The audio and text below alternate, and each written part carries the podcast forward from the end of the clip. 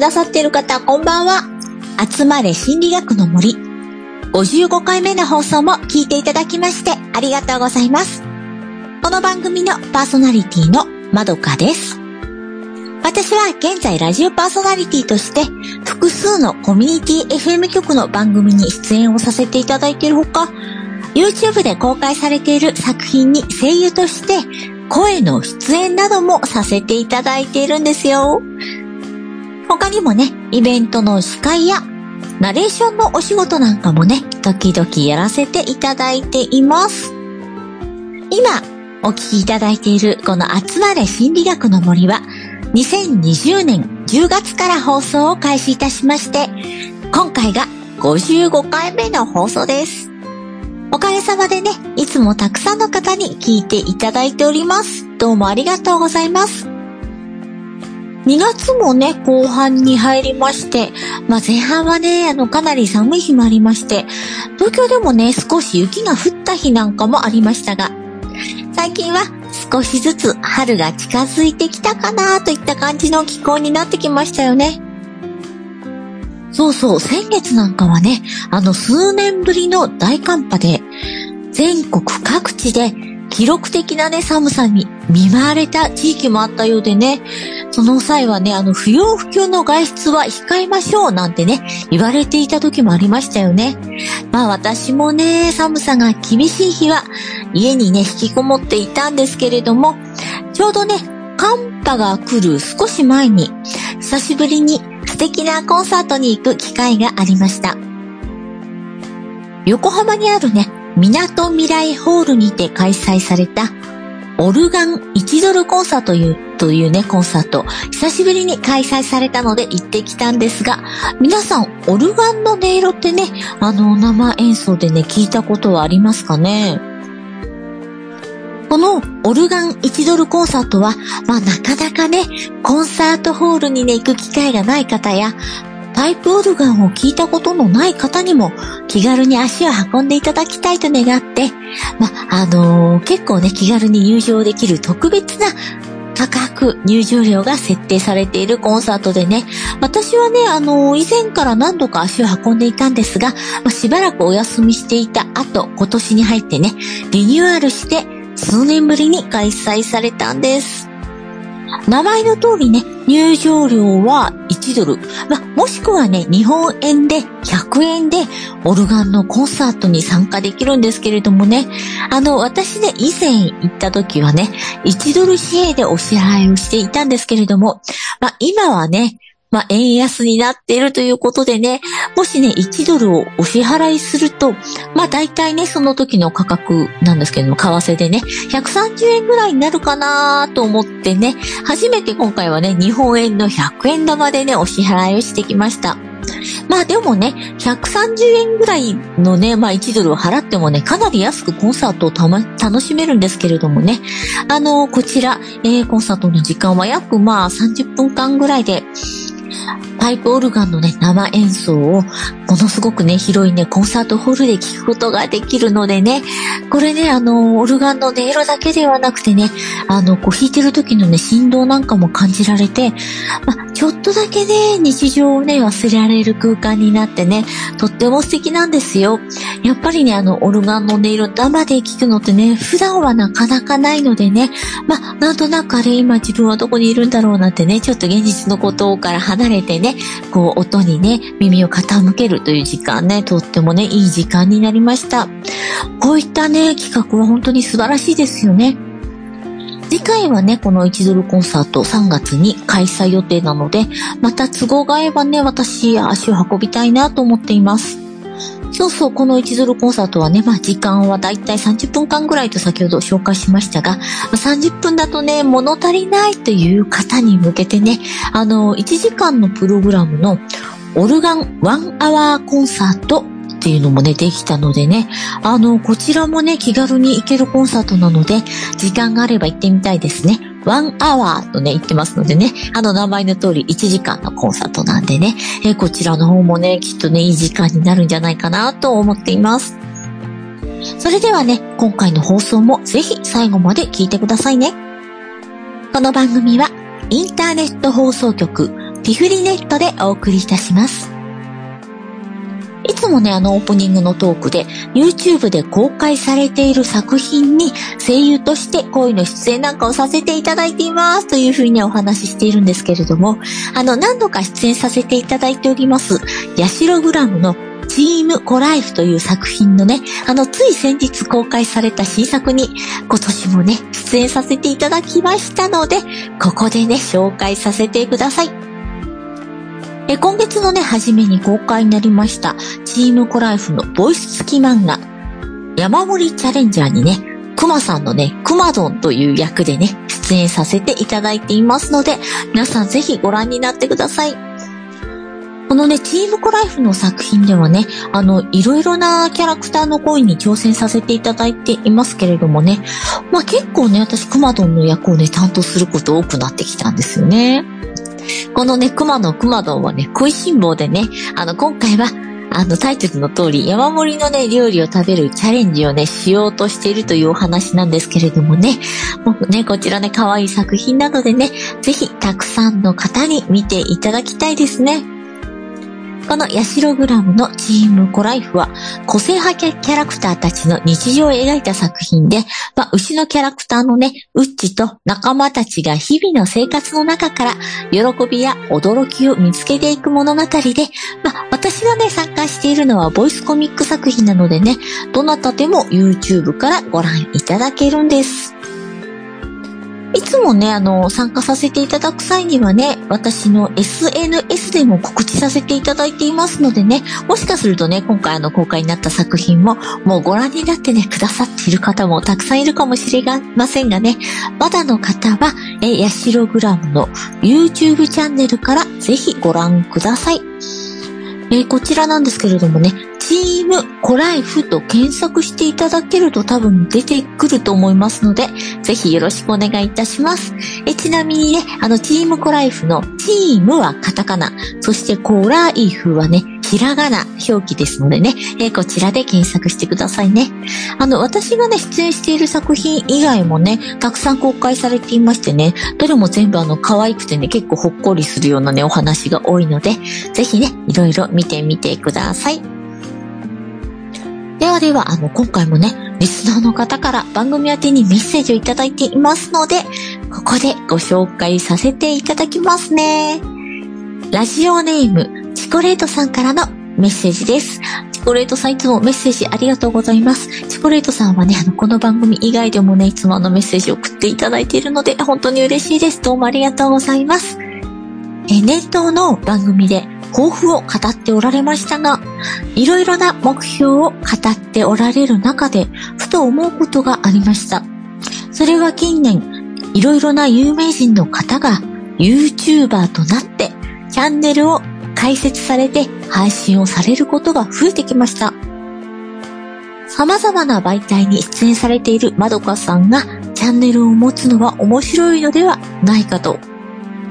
特にね、集まれ動物の森ですとね、あの、映像があった方が分かりやすくなったりするかもしれませんよね、ということで、すでにね、声優さんとしては YouTube デビューされていますが、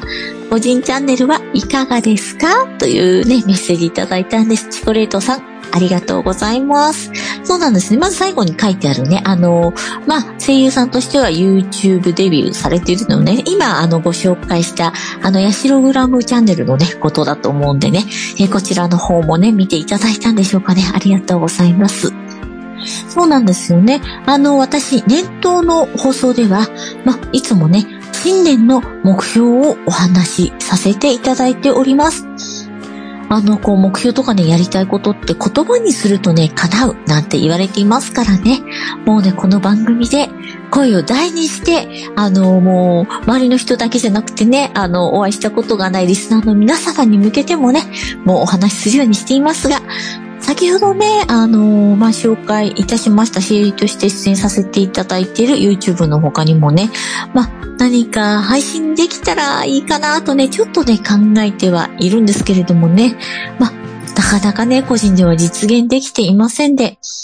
確かにね、そうなんですよね。周りでも、あの、まあ、有名人の方だけじゃなくてね、あの、普通のお仕事されている方もね、まあ、昨年くらいからね、YouTube の解説をね、する方がね、増えているんですよね。私の周りでもそうなんですよね。と言ってもね、あの、まあ、解説したはいいけれども、なかなか配信ができないな、なんてね、お話も聞くんですけどね。そうそう、お友達とか、あとこの番組をね、監修していただいている心理カウンセラーの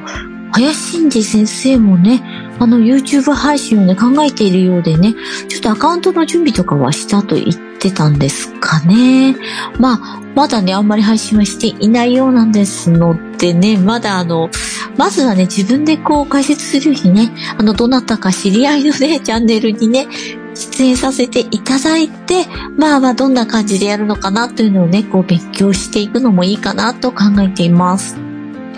まあ、映像付きのね、YouTube の他にも、例えば、ポッドキャストとかね、あの、声だけの配信もね、始める方増えていますよね。こういったね、いろいろな媒体で発信ができるようになるというのはね、とてもね、楽しいことですよね。機会があったらね、私もぜひ挑戦してみたいと思いますので、メッセージをいただいたチコレートさん、そしてね、あの、このラジオを聴きの皆さんも楽しみにしていてください。まあ、ちなみにね、私が YouTube を見るのは、それこそね、ゲーム関係のチャンネルをね、ちらっと見るばっかりでね。あ、もちろんね、この、動物の森のね、チャンネルが多いんですけれどもね。まあ、他はね、番組で共演した方のチャンネルがあれば、それをね、拝見させていただいたりといった感じでね。まあ、んまりね、それほど見ていなかったので、今後はね、芸人の方とかね、まあ、ミュージシャンの方のチャンネルなんかもね、たくさん見てね、まあ、勉強していきたいなと思っています。チコレートさん、本当にいつもメッセージありがとうございます。この番組では、今、番組を聞きのあなたからのメッセージを募集しています。ぜひ送ってくださいね。この番組のね、感想のほか、心理学的な質問なども受け付けております。番組監修のね、林先生にね、質問にお答えいただけますので、ぜひ質問なんかも送ってください。宛先は、えメールアドレス、集まれ、アットマーク、ピフリネット .com、えー、こちら、atsu, mare, アットマーク、pfri, net.com .com、えー、メールの他にもね、あの、ビフリネットのホームページから、えー、私のね、ツイッターやブログのリンクも貼ってありまして、あのー、この番組のね、更新情報などは、私の SNS でもお知らせしていますので、あの、私の SNS ね、特にあの、そうですね、ブログのコメント欄にね、メッセージいただく場合も多くなっていますので、えー、そちらの方にもね、メッセージを送っていただいても大丈夫です。ぜひですね、皆さんメッセージどしどし送ってください。さてさて、今回もね、この番組では私が大好きなゲーム、集まれ動物の森のプレイスタイルから自己分析をして新たな自分を発見していただき、実生活にも活かしていただける内容をお話ししてまいります。集まれ動物の森は島の動物たちと交流したり、季節行事へ参加したり、気ままなスローライフが楽しめるゲームなんですがね、もちろんこのゲーム遊んだことないという方にもね、できるだけわかりやすくお話ししていきます。心理学的なお話に関しましては、先ほどからね、少し何回かお名前出ました、心理カウンセラーの林真二先生に監修をしていただいています。さてさて今回なんですけれどもね、あのゲーム内でね、トレーニング好きの熊野太平太というキャラクターに、調理をしていると筋トレメニューのいいアイデアが浮かんでくると言われたことがあったんですよ。まあね、音楽をやってる知人にね、お風呂に入っている時に曲が思い浮かぶといったね、話を聞いたことがあったのを思い出しましたがね、このあの、ま、調理をしているといいアイデアが浮かんでくる。まあ、何かをしているとこうアイデアが浮かぶというね、現象。どんなね、脳の仕組みや働きが関係しているのか、今回も林先生に聞いていますので、ぜひですね、後半の放送も聞いてください。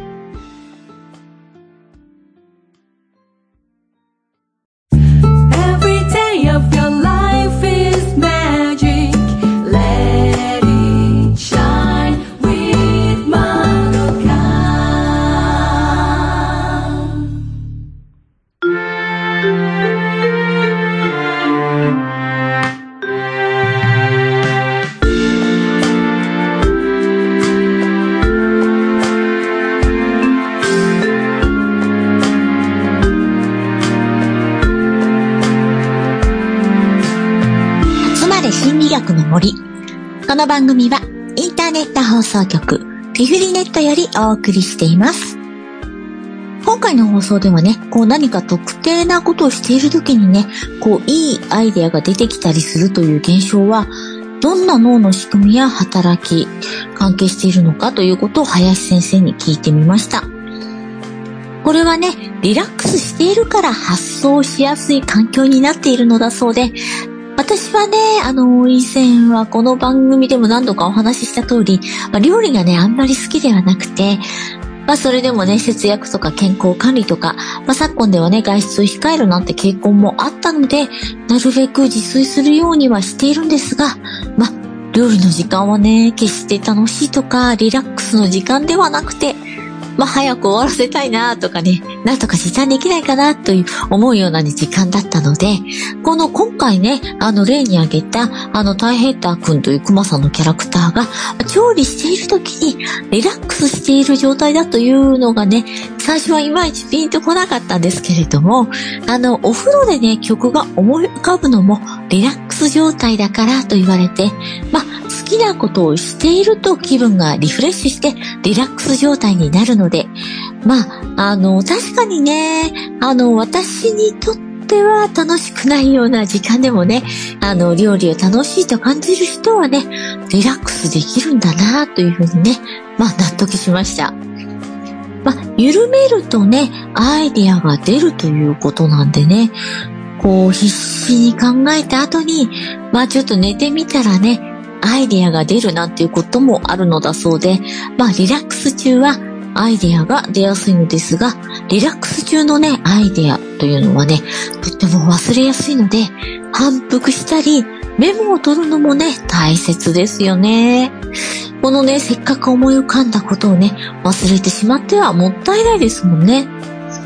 林先生もね、あの、シャワーの時なんかにいいアイデアが思い浮かぶことが多いそうで、まそんな時はね、反復したりして、なんとか覚えておこうとしていたそうなんですが、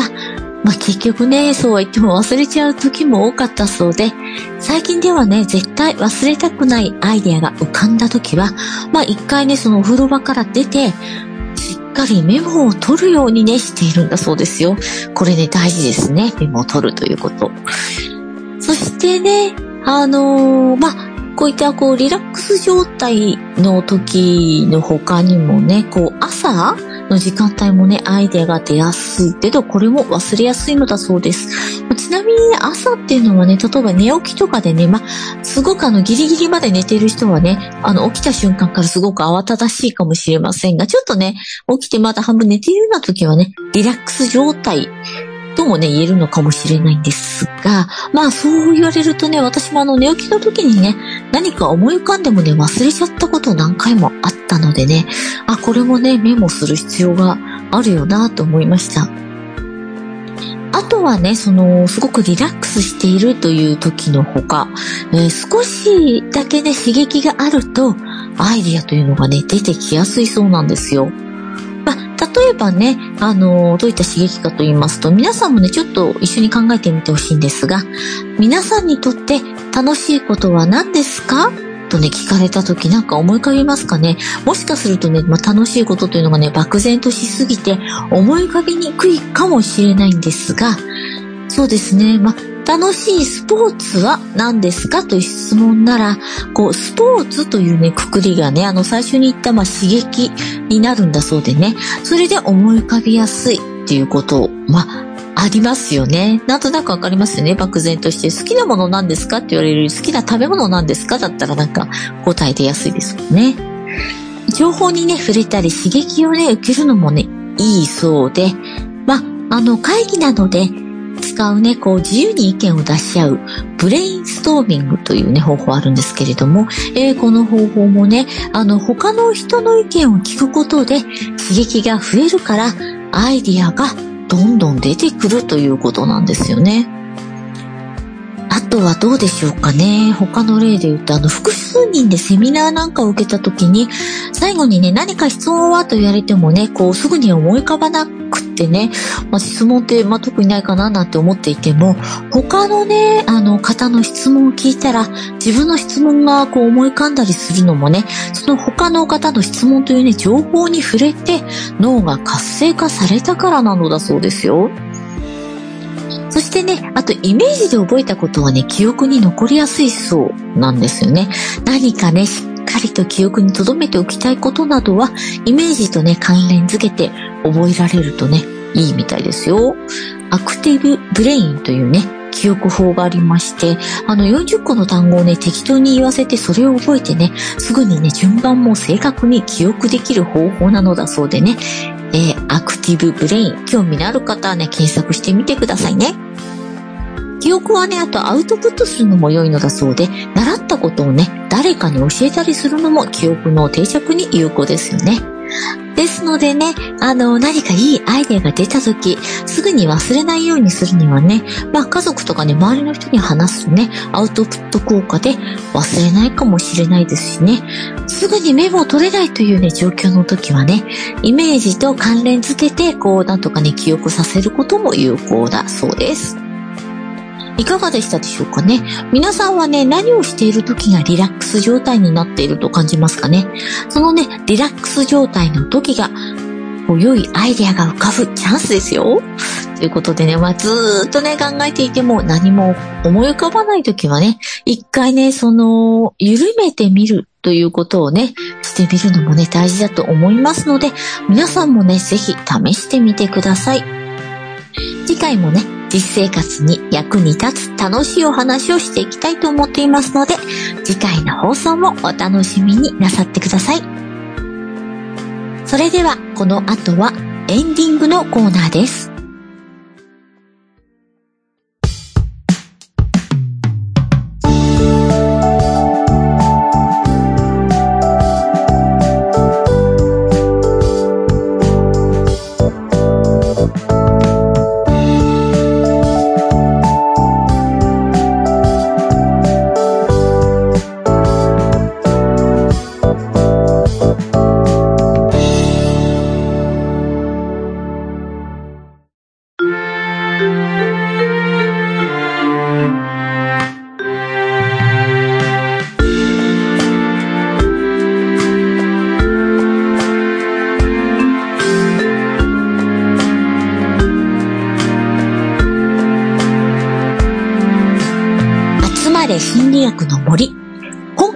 送はいかがでしたでしょうか？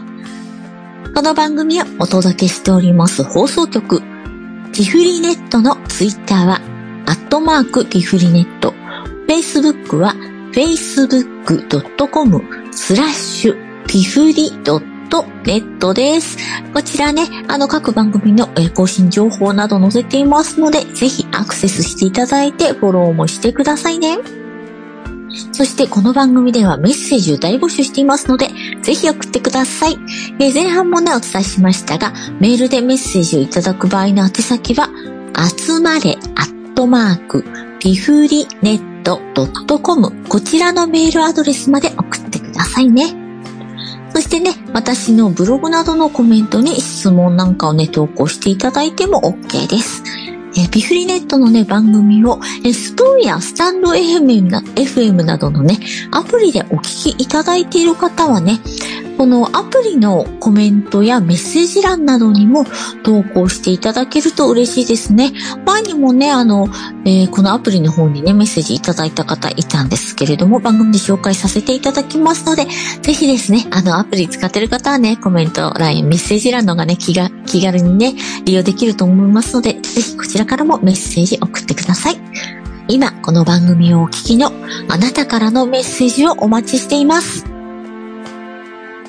今回の放送ではね、あの、前半に、えー、オルガン1ドルコンサートにね、行ったお話とね、あとは、あの、今年も声優としてね、チームコライフのね、作品に出演させていただいたお話なんかをしましたけれどもね、これね、どうでしょう。今年のあの目標いくつかあったんですけれどもね、えー、その目標の中の一つ、音楽ライブになるべく多く足を運ぶというのとね、あと声優の仕事を引き続き頑張るというのはね、もうね、順調にね、いってる感じじゃないですかね。あとはね、あの年始にとっても激しい肌荒れをして、これね、乾燥が原因だったので、まあ、しっかりとね、保湿、スキンケアをするというのもね、もちろん頑張っています。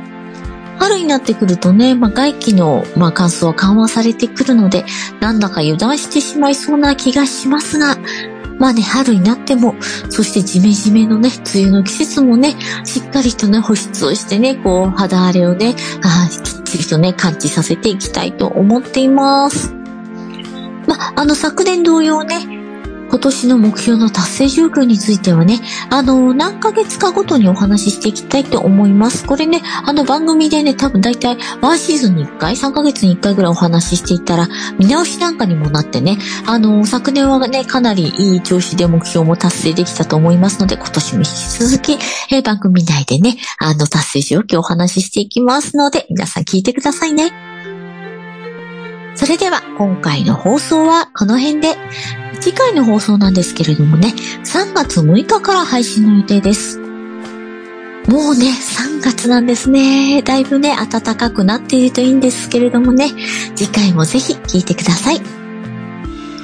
それでは今回の放送もですね、エンディング曲をお聴きいただきながらのお別れとなります。え今回の放送では、シンガーソングライター、ニラエリさんのパワーという曲をね、聴いていただきながらのお別れです。ぜひ皆さんこのね、曲の方も最後まで聴いてくださいね。それではまたお耳にかかりましょう。この番組のパーソナリティは私、まどかでした。この番組はインターネット放送局ピフリネットよりお送りいたしました。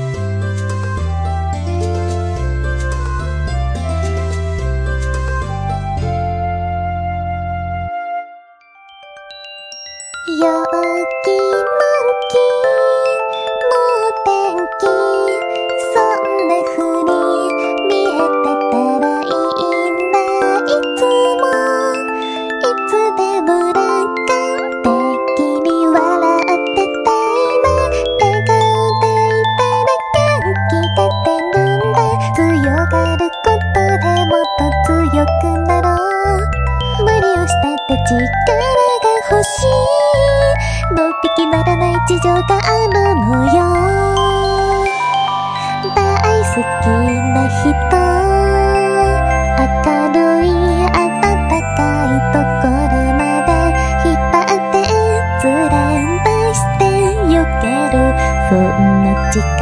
が欲しいの。大好きな人。明日がわからなくなる時も隣で手をつなぐよ。ゆっくり歩いてこうよ。